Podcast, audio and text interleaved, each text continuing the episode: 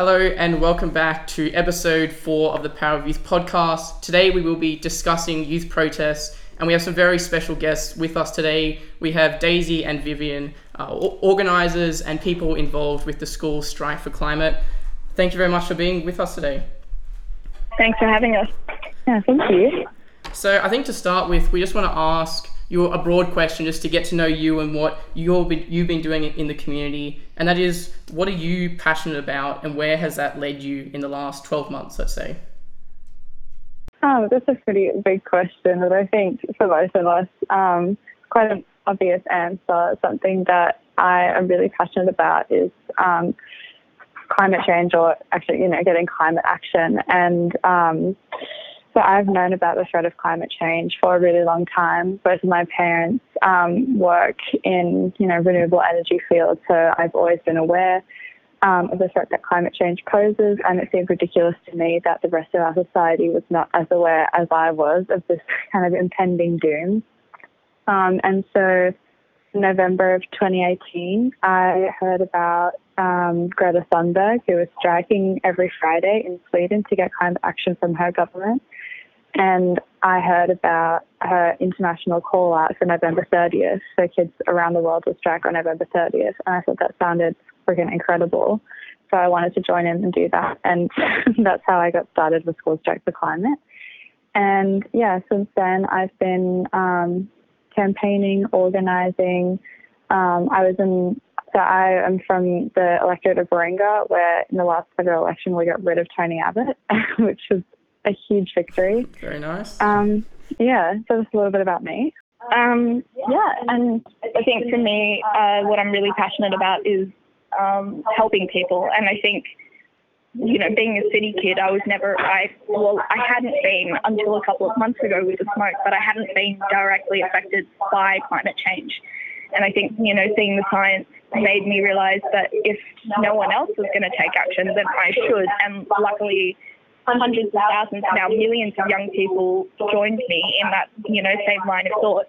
And I think we've really been able to grow a huge amount, you know, these past few months coming together. Uh, like, you know, I was actually at the UN climate conference in December last year. And I'd never met any of these kids before, but we all instantly became really close friends because we were there for the same reason. We were fighting for the same thing. And I think it's really helped break down barriers um, for me, uh, just, you know, around the world. And uh, it's really amazing to see so many young people um, take their future into their own hands, but at the same time, terrifying. Yeah, that's awesome. I think obviously the youth protest is something which has really captured the attention of people in all walks of life over the past few months. But I'm just wondering, why did you decide that they were the best course of action to achieve your goal? Why did you decide to start them and that that's what you wanted to do to achieve the goals that you had in mind? Um, well, again, I mean, it wasn't really our idea. uh, it started yeah, in Sweden, I guess. But the, the great thing about the school strike, or and the thing that really makes them very effective, is that we as children, we really have the moral high ground, because you know, like it's you know the the coming generation, our generation of young people, we are the ones who will be the most affected by climate change, and there's no way you know, there's no way to get around that. It's like, you know, um, and I think that's that's part of why the strikes are so effective um, because in, there's no way, there's no, you know, that, well, I mean, unless you're unless you're really, you know, very very right leaning and just complete climate denier, there's kind of no way to get around the fact that we are that you know we're striking because our futures really are on the line. Um, not to mention that the strike is incredible just because they bring so many people together. Daisy? Yeah, I mean, I think the reason why we decided to start striking, I think, you know, obviously Greta was the first one.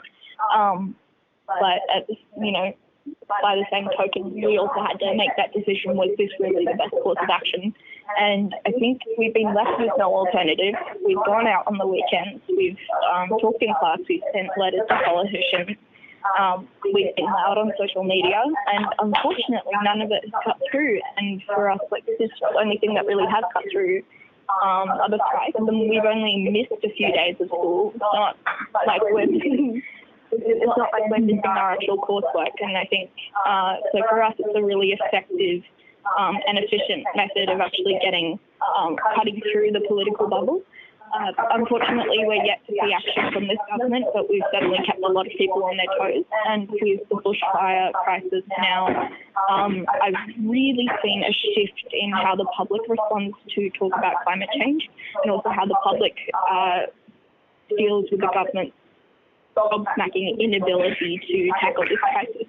Yeah, but just quickly there as well, I completely agree with that. And just jumping back to the quote before about, you know, us, we really do um, hardly miss a lot of school through the strikes. And um, really, it's a lot of our free time that goes into it. Um, and one of our one of our lead organisers in Sydney, who graduated this year, she got an ATAR of over 99. So that really, that really, that really disproves that argument that it's bad for our schoolwork. Just wanted to throw that in there. yeah.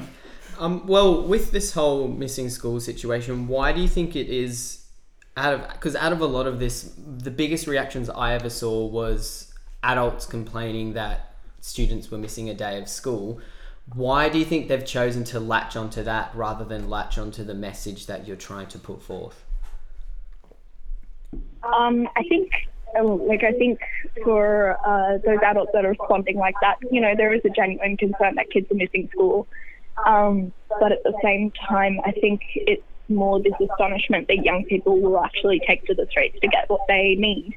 Um, and I think there was a bit of shock value to it, which uh, kind of garnered that response. But also, I don't think young people, gen- I don't think adults generally like young people calling them out for their inaction. Um, and for me, like, uh, when I was talking to a lot of people who had that response, they were kind of mad that they hadn't seen the action in the first place and they thought it should be up to the government. Young people shouldn't have to be out on the streets for this.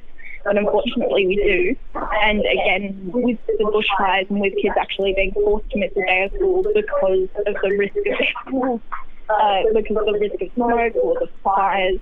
Or the risk of their school being burnt down. I mean, it's, yeah it's just at this point, it's, it's the, the hypocrisy of it is really exposed. You know, when all these, you know, right wing politicians, are, you know, like you're in huge uproar because they're missing one day of school, and then and then and then children's schools burn down because you know they cut funding and didn't have enough plans in place to prevent the horrible, horrible fires that we're that we're having at the moment, or to you know prevent the severity of the fires. That's really hypocritical. Like you've touched on before, the government has been seen to be lacking in making new policy changes.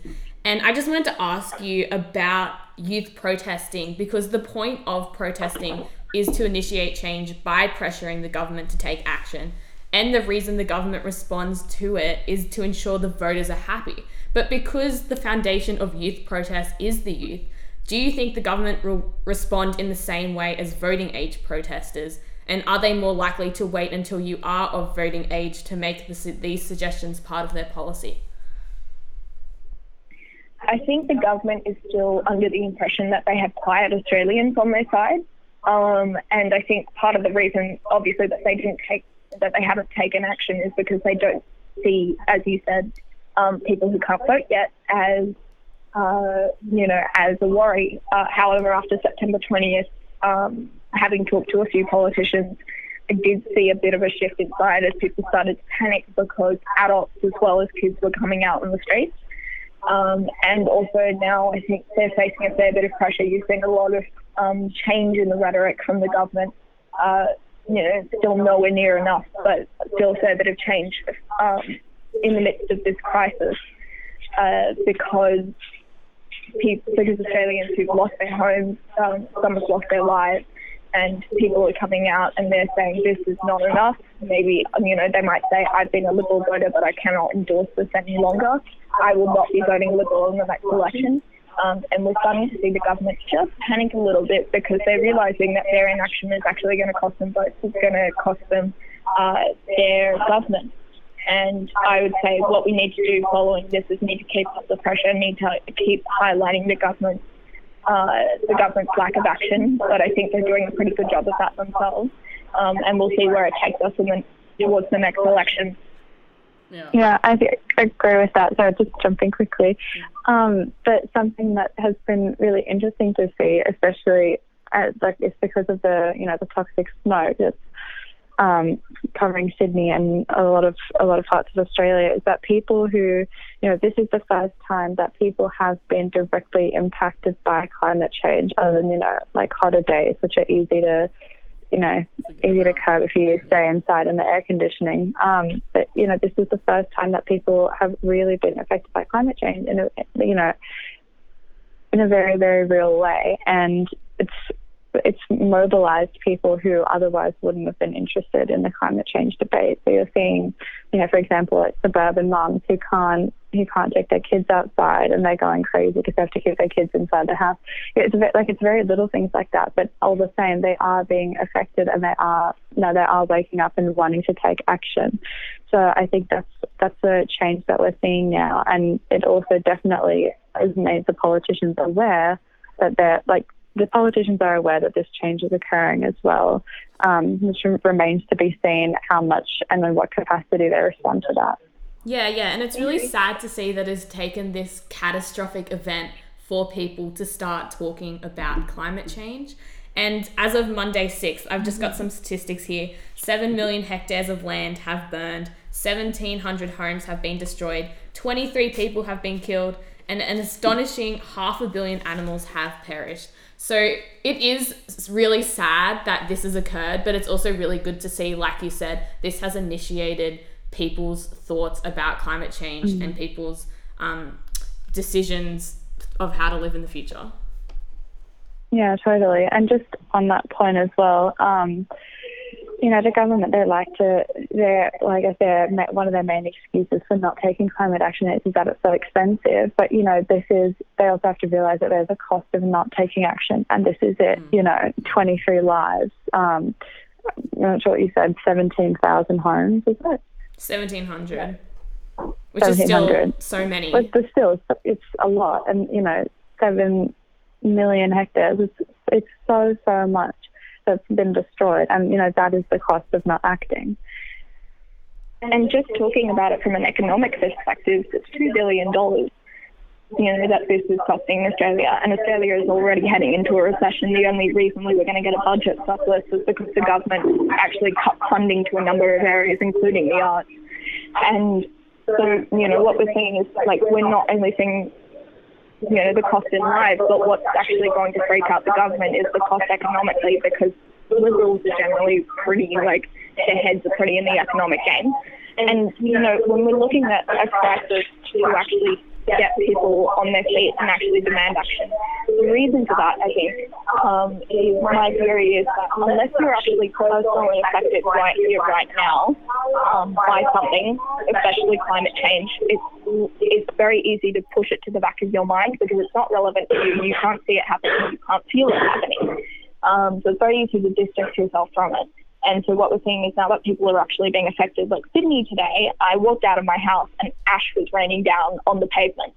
Like, and you know, that that is climate change. We are being affected by it right here, right now, and I think that's why we're seeing a lot more anger. And I think you know, around the country this Friday, Extinction Rebellion and uni students for climate justice will be putting on uh, a protest, um, which has tens of thousands of people interested or going, uh, which I think is a really good indication that particularly if this is happening in the school holidays, um, we don't see protests that big. And I would say that, you know, this Friday has the potential to be huge. And the reason for that is people are being directly affected by climate change. They want to see action and they're going to take to the streets to get it.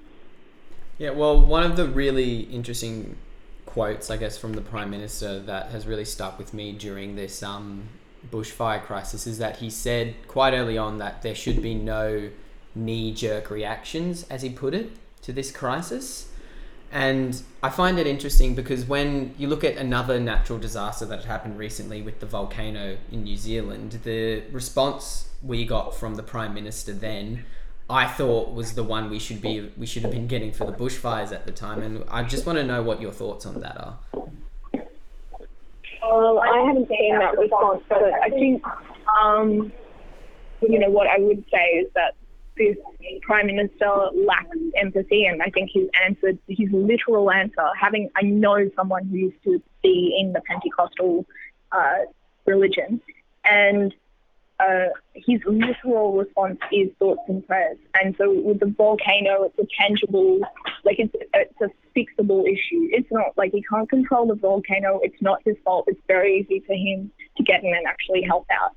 Whereas when it comes to an issue such as the fires, unfortunately, it is a political issue because he looks really bad because he hasn't taken action and he's been advocating against climate action for not only months, for years now.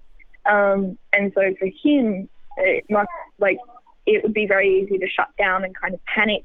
Um, and instead, he's kind of putting on this smug facade because he doesn't know what else to do. I think he's like personally, I think he's really incapable of understanding human emotion, and I think he, you've seen him using his wife and his children as a shield in front of the media, and that's because he's panicking because he doesn't know how to interact with the public with something that he is so clearly partially responsible for. Mm, I mean, my opinion of the Prime Minister is not as scathing as Daisy's, but I do agree in the sense that, you know, um, the uh, with a with a volcano in New Zealand, yeah, again, that's something where it's easy to, you know, offer empathy and support because you're not directly responsible for it, and you know, of course, he's not directly he's not directly responsible for the fires in the sense that he didn't go out and set them himself, but he did. You know, he was warned months in advance about the um, about the severity of this this year's fire season, and still chose to cut funding and um, you know and and then you know when the fires got really really bad, he went on holiday to Hawaii, and that's not to say he doesn't deserve to go on holiday, just not while the nation's in a crisis and he hasn't been doing anything about it. So um, I think but I think he's realised now. I don't think it's it's because of a lack of empathy. I just I just think he miscalculated the whole thing. Didn't realise how bad it was going to look for him, and now he's trying to backtrack and you know win back voters by being out on the front lines. But you know it's it's a little too little, too late, in my opinion. Yeah, I think over the last month, I, I, I, do believe that Scott Morrison has changed his thoughts and he has moved positively. You know, we started with the whole Hawaii debacle. He was still a climate skeptic, and now he's kind of moved towards um, saying, okay, it's real. I believe that there's a link. Over the last week, he's he's definitely um, started some initiatives to support. I'm just wondering, what do you think he should be doing more now? Um, I, to be honest, like um, I'm I've grown up in the political bubble. Um, my dad is Albanese's speechwriter, and I know a lot of politicians, and I interact with them on a semi-regular basis. Um, and there is very little faith about what Scott Morrison will actually do in the wake of these fires, um, particularly in terms of climate action. So uh, he's doing right now what people demanded of him months ago. So to, you know, give relief to those who suffered from the bushfires, to pay the RFS volunteers or to compensate them. And he's only done that under political pressure. And like, you know, I don't want to sound like an asshole, but he is doing the bare minimum. And he's only doing it now because he's going to look even more horrific if he doesn't. And he's also said that he will not be take he will not change the government's climate policy and we desperately need to change our climate policy because while we may not be the largest domestic emitter in the world, we're the highest emitter per capita. We're also the third largest exporter of emissions behind Russia and Saudi Arabia, who really aren't, a, you know, a couple of countries who want to be in the top three with. and so we have a lot to answer for in terms of climate action. Undoubtedly, Australia's inaction has contributed to this crisis. And so what we need to see, what we're seeing, and this is part of the problem with the short-termism in politics, um, is we're seeing more of a band-aid approach uh, to this issue where we're sticking a band-aid on this crisis and saying it's all going to be okay. But eventually that band-aid's going to come off and that scab is going to break open and start bleeding again.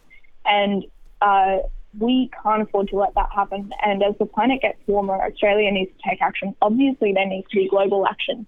But when Australia stands up at a world conference and advocates for climate action, but is not doing its part, it's very, it's really hypocritical. And we do have a big part to play ourselves in this. Ourselves in this. And as Viv said, the, you know, uh, the cost of inaction will be deadly. 30 years ago, we should have been taking climate action and it would have been a lot cheaper then. Unfortunately, our action is going to have to be a lot more drastic and it's going to have to be a steeper decline in emissions now. And it's going to cost more. But down the track, it is going to be unbelievably expensive. And, you know, how many more lives is it going to cost? How many more homes is it going to cost before this government finally gets us and actually thinks we really need to take action. And they get out there and they apologise and they put together a real climate policy that is actually going to put Australia on the map as a, as a country that's taking climate action. So, on the School Strike for Climate website, there are three main requests that are on there that are at the centre of the goal of your youth protests. And those are no new coal, oil, and gas projects, including the Adani mine, 100% renewable energy generation and exports by 2030, and fund a just transition and job tr- creation for all fossil fuel workers and communities. So, if you guys were in government right now, what would you be doing differently, and how do you think these goals can be put into action without um, ruining the Australian economy? Um, well, I think well, it really depends on what level of government we'd be in. Um, but I think, well, I mean, the phrasing is interesting. You say without ruining the economy. I think while um, definitely there are ways to deal with the climate crisis where you know we could uh, we could actually turn you know into into a source of revenue. For example, changing agriculture practices at the moment. Um, so I think there's predictions that the Great Global Soil will not be fertile anymore in 60 years if we don't change um, farming practices now. And so there's ways to do like regenerative farming and things like that that actually will bring in um, will bring in you know revenue. But um, I think yeah we've left it we've left it too late now to you know, there's a, there's go, as, there is with any period of change, um, there's, there's, it's going to be uncomfortable for a bit. It's, it's you know it's going to be new, um, and in in that sense, you know, there will be some unrest when Australia switches over to carbon neutral because it will impact the economy. But I think.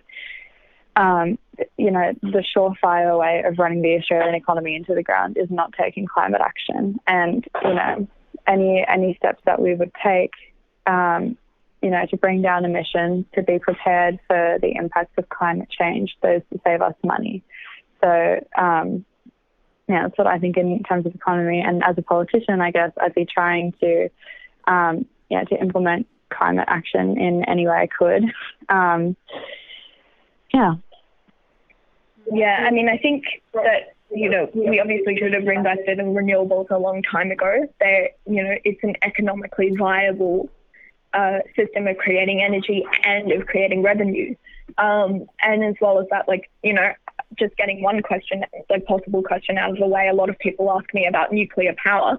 Now, two decades ago, that might have been economically viable, but it's now a lot more expensive and it's just like, it's not really an economically wise option for Australia to be investing in nuclear energy when we have so much available in terms of solar, wind, hydro. Um, and uh, I think what Australia needs to do now is we haven't, the reason we haven't even begun the groundwork to actually transition away from fossil fuel, uh, from, from the fossil fuel industry. And I think the problem you know, that arises from that is that because we have no problem when politicians eventually realized, like down the track, that we needed to transition, you know, decades ago, it's going to be a drastic, uh, it's going to be a drastic turnaround that's going to leave a lot of people out of jobs. Um, so what we need to see is a just transition policy, and uh, that's the school strike third demand. Um, and what I mean when I say that is we actually need to be taking care of our workers in the fossil fuel uh, industry. And so that means providing jobs. That means trying to keep those communities together because their identities and their livelihoods are tied into the coal industry. And a lot of these towns are economically reliant on the fossil fuel industry. And so what we need to do is we actually, we don't even have a plan uh, for these towns and you know for these people.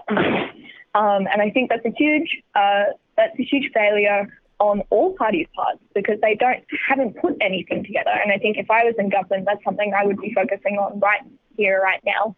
And there are now a lot of communities aside from the fossil fuel industry that are being affected uh, by climate change that are losing their jobs. A lot of regional communities have lost all uh, their economic, um, I would say, their economic stability due to these fires. And so I think, you know, not only do we need to focus on getting those communities back up off the ground, but we also need to focus on keeping these towns and these families functioning as we transition to uh, renewable energy. And so, um, and another thing, sorry, just quickly, another thing is that, you know, uh, when transitioning away from fossil fuel, from the fossil fuel industry, a lot of people go, well, why can't they just work in the renewable energy industry? Well, those jobs aren't unionised. They're often only temporary and in construction. Um, they don't last forever. They're not. They're not the only viable solution to this. Uh, so there's a lot of planning involved. It's not going to be an easy pro- process. We can't sugarcoat it. But at the same time, if I was in government, what I would expect to be seeing is people actually sitting down and going, how can we transition? How can we make? How can we keep Australia on the map economically? Um, and how can we keep these families and communities together? Because currently, you know, communities in the fossil fuel industry are being kept up at the expense of people in these regional communities who are being affected by the fires. So, yeah. Yeah, and I think that's just just adding on to that. I think that's one, um, you know, kind of misconception, and you know, it may be um, rooted a little bit in the truth, but you know, the conception is kind of that, um, you know, all these climate movements, they don't care about, um, about, I guess, the fate of um, the coal workers and things like that. And I think, um, yeah, previously there's even been a little bit, it's even been, you know, a little bit of an antagonistic um, relationship between, um, you know, between the people in these um, coal-reliant communities and people who are working towards climate action. That doesn't need to be that way. And you know, we actually, we, you know, we all we all want the same. Um, we all want the same outcome. the reason, um, the you know, the reason that I strike for the climate is because I want a I want a future that um, you know where we really have the best for everyone, and that includes people from um, these coal-reliant communities, and yeah, you know, we we just want to do we just we want to do the best we can by everyone, and yeah, so at the moment that's that's not being done because, as Daisy said, there's there's no plan in place. Um, yeah. Yeah, great. I think obviously politics is a huge um, force in creating change and momentum, and also shifting uh, community perspectives. But I think another aspect which is almost just as uh, influential is the media. And I'm just interested in how, if you could control the media, how would you um, control it? How do you think it can support this movement better? Um, I think what we need to see from the media is reliable reporting, and that's on both sides of politics. Um, and at the moment, I mean, I've just seen spectacular levels of bias from uh, papers such as The Australian, which like I know has a very low readership, but a lot of people in the political bubble read it. And like when it comes to reporting on the bushfire crisis, one day when the government monumentally buggered up, if it had been Labor or Liberal, it should have been on the front of the paper. Uh, but instead, uh, they were criticising Labor for some reason. They were also attacking the ABC, they were attacking student activists, and they were t- claiming there was some Islamic terror threat. And after reading all of those art- articles, you can, like, there was no factual basis uh, to, I think, three of them, and they were the headlines for that day. And at the same time, you know, talking about that, but I also want to mention the project. Um, in there, they spliced a video of a woman who uh, they showed in a three second clip being introduced to Scott Morrison, and she said, He's not my prime minister. And everyone went wild, and they were like, Oh, you know, good on her, you know, she's a pensioner, she's getting out fighting fires, and she's confronting the prime minister. But she was actually saying that she's British and that Boris Johnson is her prime minister. And I think that level, you know, that reporting was quite irresponsible, and it also looks to discredit uh, people who are actually trying to get the government to take some action um, and calling it out on its inaction. Uh, so I, you know, really would love to see journalists kind of um, and you know, when I say journalists, there are, you know, the Murdochs are undoubtedly a huge influence behind the media in the world today.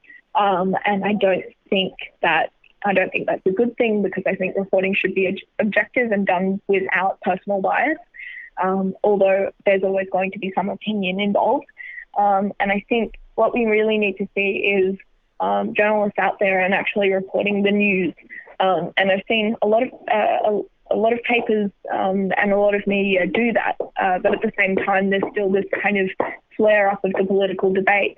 And um, as we've seen, like you know, climate deniers still getting a voice in the media, and by you know by giving them a voice in the media, you are you are essentially you know giving that side of you know that side of the debate a lot more credibility than it deserves because it's not relying on any scientific consensus. Um, and often it's funded by the fossil fuel industry. And so I think, you know, I just, our media has, our media plays a huge role in politics. Uh, not as big as it used to be because of the role of social media now. Uh, but I think, you know, given that social media is so unri- unreliable, why does our media have to be? And yeah.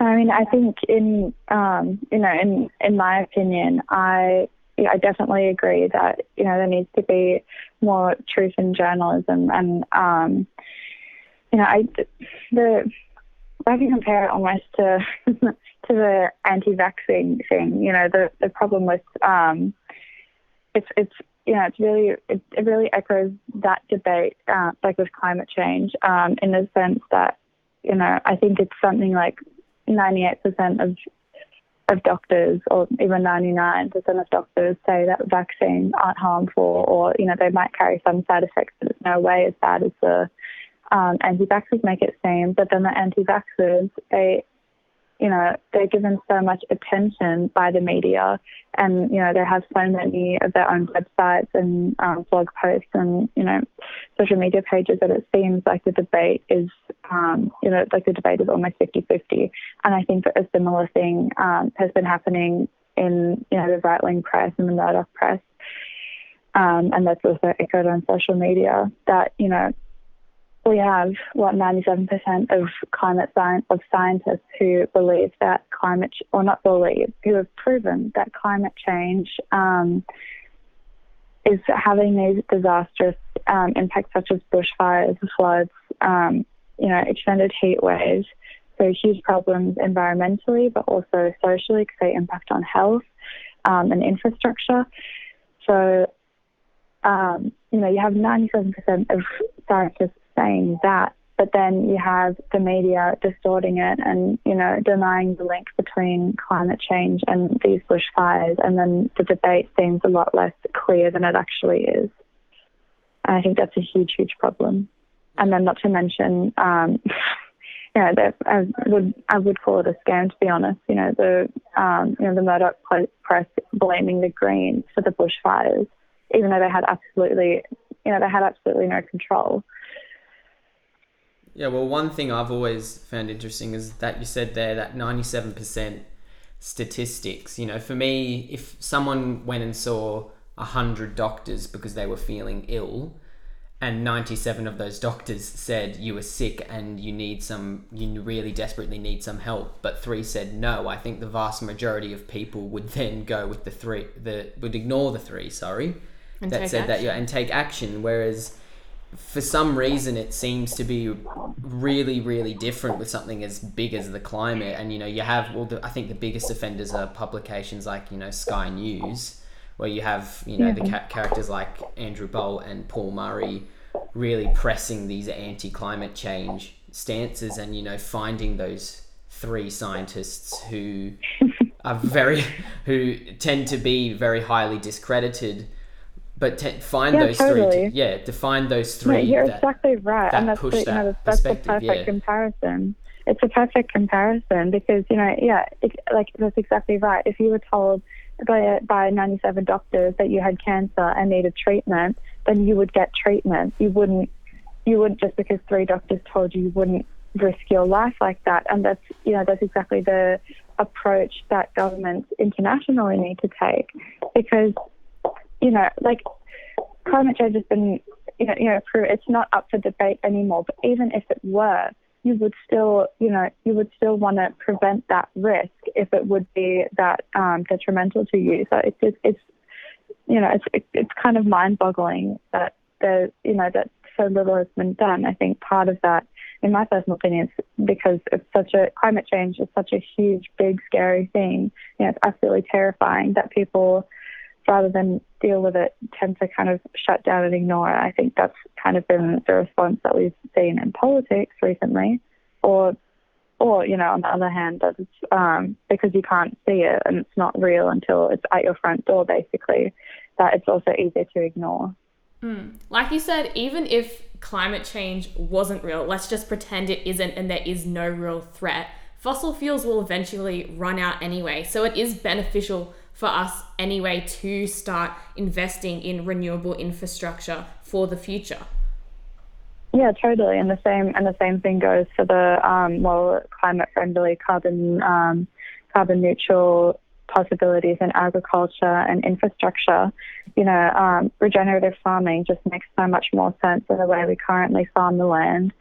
Um, and same thing goes for, you know, for example, electric vehicles. Um, the or you know ride sharing or more public transport, all these options, um, they just they they make a lot more sense than going diesel and you know having these huge amounts of traffic and congestion on our roads. Yeah, I just want to look at one different aspect of protest as well, which is getting a bit more scrutiny. Uh, the one that comes to mind is the ones in Brisbane where you've got protesters uh, like duct taping themselves to streets. You've got them uh, blocking out roads and stopping traffic. You know, having people going to work and then they're just stuck on the road for hours. You know, just those things which really stop the flow of a city. And I just want to know what your thoughts are um, on those really extreme types of protests because I feel that often because they're so extreme, they detract from the actual message that those people are trying to get across. I will, you know, I want to stand in solidarity with all of those who've gone out to demand climate action. Um, but of course, I think, you know, that there is action that's uh, really going to garner positive attention, and there is action that is not. Um, and for me, uh, that kind of presence in Australia is that, you know, uh, the getting out and standing in, you know, sitting in the middle of the road and uh, taping um, you know, and people duct taping themselves and things. I think, you know, it can be justified, but at the same time, I think in this political climate, particularly Australia is such an anti-protest country, we like to talk about how we don't care about uh, authority, but we um, have a remarkable, remarkably unhealthy deference to it, I would say. Um, and uh, so I just I think that it negatively affects the climate movement because people then interpret it as lefty hippies.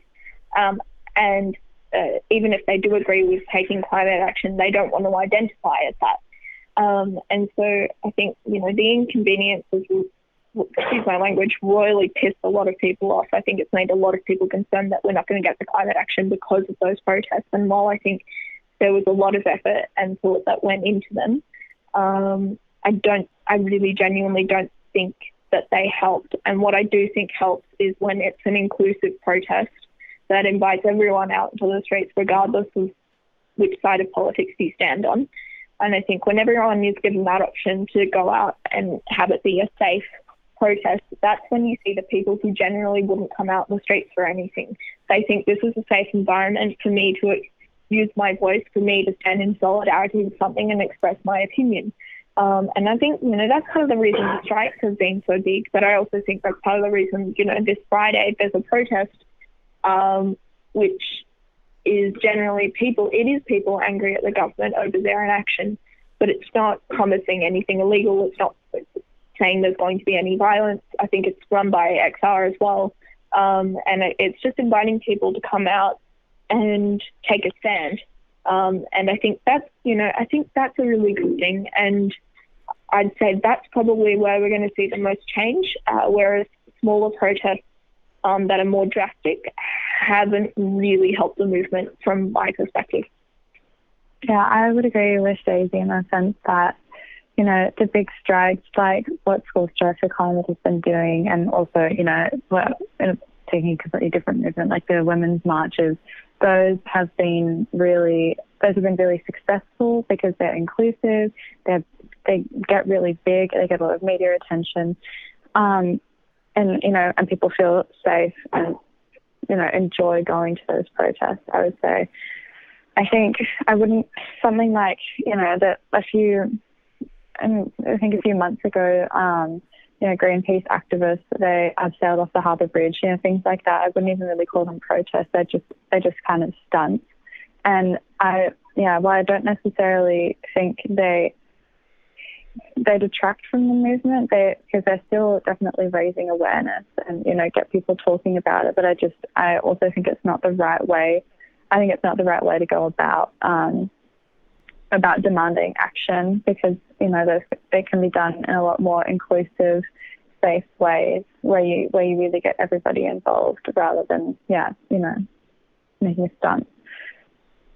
Yeah, well, that's something I think's good about the um, youth, youth protest movement is that you know that the fact that you can attract three hundred thousand kids to to one um, event rather than just say two or three people abseiling down the harbour bridge. You know, your average Australian seeing that in the news or reading about that on Facebook is going to see those three people who do that stunt as quite isolated, irresponsible, careless kind of people. Whereas when you see a group of maybe 300,000 gathered, that's a real, like, oh wow, okay, this has a real support behind it. Maybe there's a bit of credence to it. Yeah, I mean, I think, like, I knew that action um, with the abseiling down from the harbour bridge. I knew what was happening, um, and there was a lot of excitement around uh, around it. And um, and I think from memory, something went wrong, and they weren't able to unfurl a banner, so it ended up looking pretty weak. And I think it could have made a real statement. But as you said, I think, you know, illegal actions like that, I think, you know, while I do think they're warranted, I also think that they're not really like you have to be it's different we're different to other countries in europe people are quite ready to go out in the street squish up against each other and really you know demand what they want um, but here in Australia, we have to do a bit more of a gentle coaxing for people to get out in the streets. They don't want to face retribution. They also generally don't.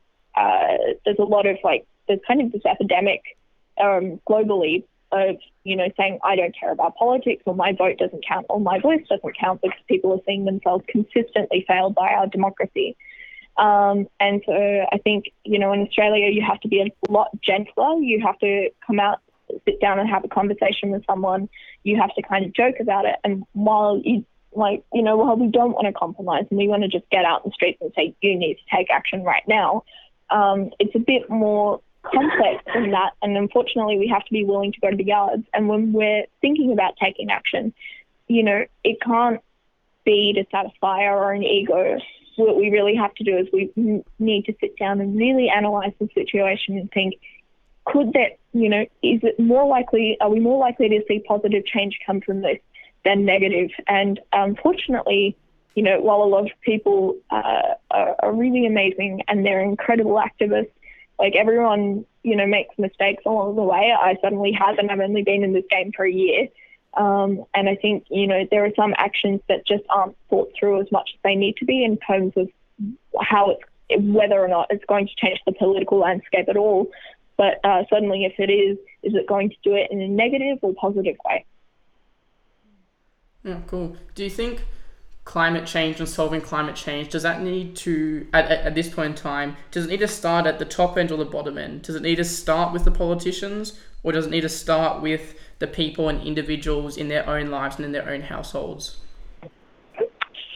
Um, i think that needs to come it needs to come from both ends honestly. And i think um, because we really are in a clock with um, taking climate action we don't have we don't have time to debate where it starts from um, in saying that the i you know um, people there there is a there's kind of a difference between um, between the I'd say the gravitas of individual action and then political action. We like we know that the only way we'll we will be able to get you know um, get Australia carbon neutral is by you know pushing this across the line on a political scale. You know, individual action it's so important, but it is not enough. It like it, it just cannot be enough when we're in this race against time. So um, you know, individual action is very important, and you know, it leads to it does lead to you know kind of growing movements um, such as you know vegetarian and veganism. As much as as much as they get made fun of, it is it is something really important and it is making a difference. Um, but you know, it's it just cannot be understated how important the uh, political response is to this, and we have no hopes of um, we have no hopes of uh, you know becoming carbon neutral or you know stopping the climate crisis without political action. Mm. yeah, you, and you sorry. know, oh, sorry, I'll just I, like I keep adding on to things, yeah. but um, uh, you know, I would say that while individual action is yes, it's important, and like you know, yeah, I'm vegetarian, and yesterday I took I went on a nine-hour train ride to avoid getting on a 45-minute flight. And you know that's a, that's more drastic than most people are willing to do, but it's also more drastic than a lot of people have the capacity to do. And so you know every individual has you know they've got economic reasons or they have personal health reasons or family reasons or religious reasons uh, for not being able to totally invest in individual sustainability, and that is totally understandable. And you know part of the reason for that is that we have to work with the system that we've got. And currently, the system that we've got doesn't encourage individual sustainability. It's not. It doesn't make it a, you know, an easy lifestyle for everyone. So you really have to go the extra yards. And it's not necessarily more expensive to live sustainability, uh, sustainably, but it can be. Um, uh, like even you know getting the train home yesterday was more expensive than getting on a flight, and it you know so I think you know, it's great to see. I've seen a lot of people really step out over the over the last few months. Um, but yeah, as as Viv said, like without political action, without action at the top, without corporations actually uh, investing um, responsibly in renewable energy um, and in uh, more sustainable agriculture, I think we just we won't see the change that we absolutely need to see.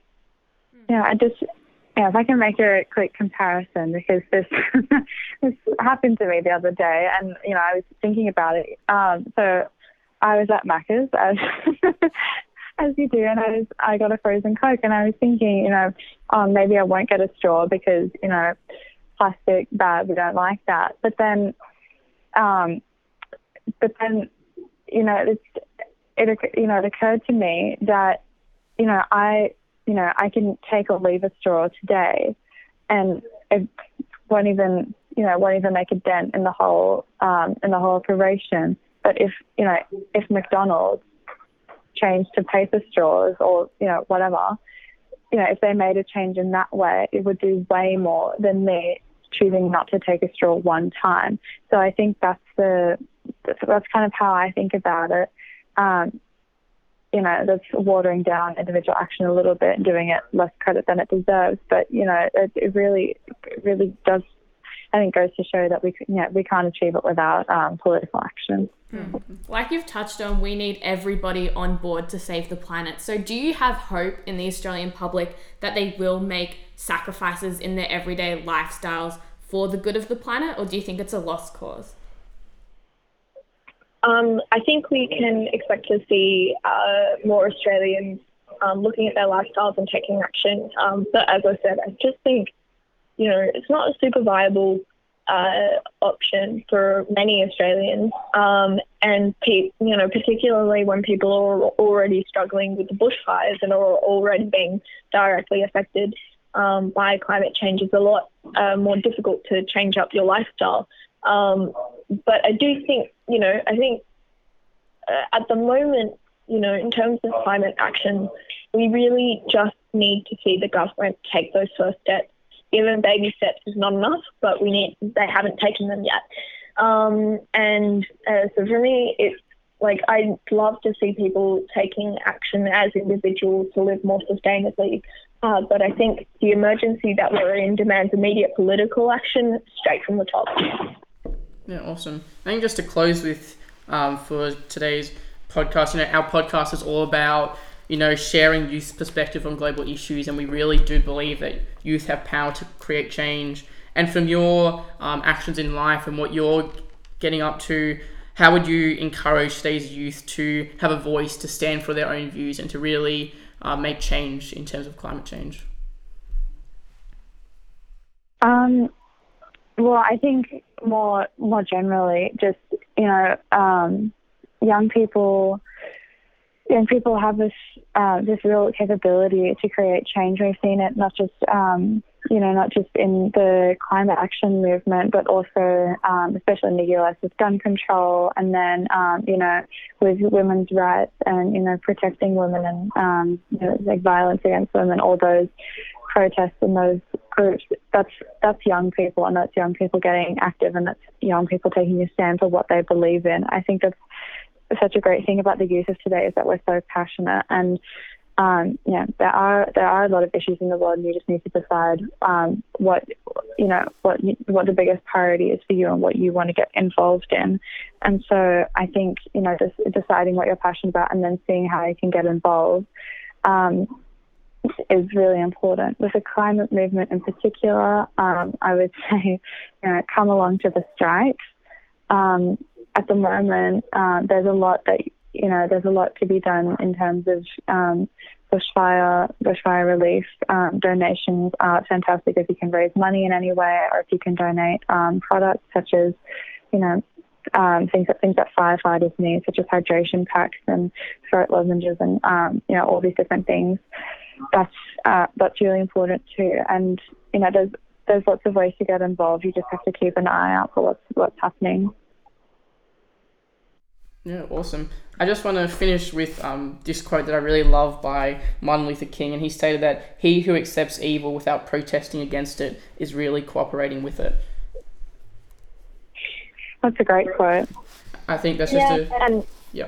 Yeah, I think I think that's awesome, and I think the best way, like, to thank an activist, because I think a lot of adults say um, to the kids, "You give us hope," and I think the best way to thank an activist, and particularly a child who's having to go out to the streets to defend their future, uh, is to join them. Yeah, definitely. Well, we would love to talk forever, but unfortunately, we're going to have to wrap it up there. Thank you very much, Daisy and Viv, for joining us. We really valued your opinion, your perspective from people who are really fighting for this cause so courageously. Oh, thank you. It's been a pleasure being on the podcast. Thanks for having us. And thank you all for joining us for episode four of the Power of Youth podcast. Uh, please stay tuned for next week, where we where we will be discussing uh, the impact of social media on youth. Thank you very much, and goodbye. Thank you.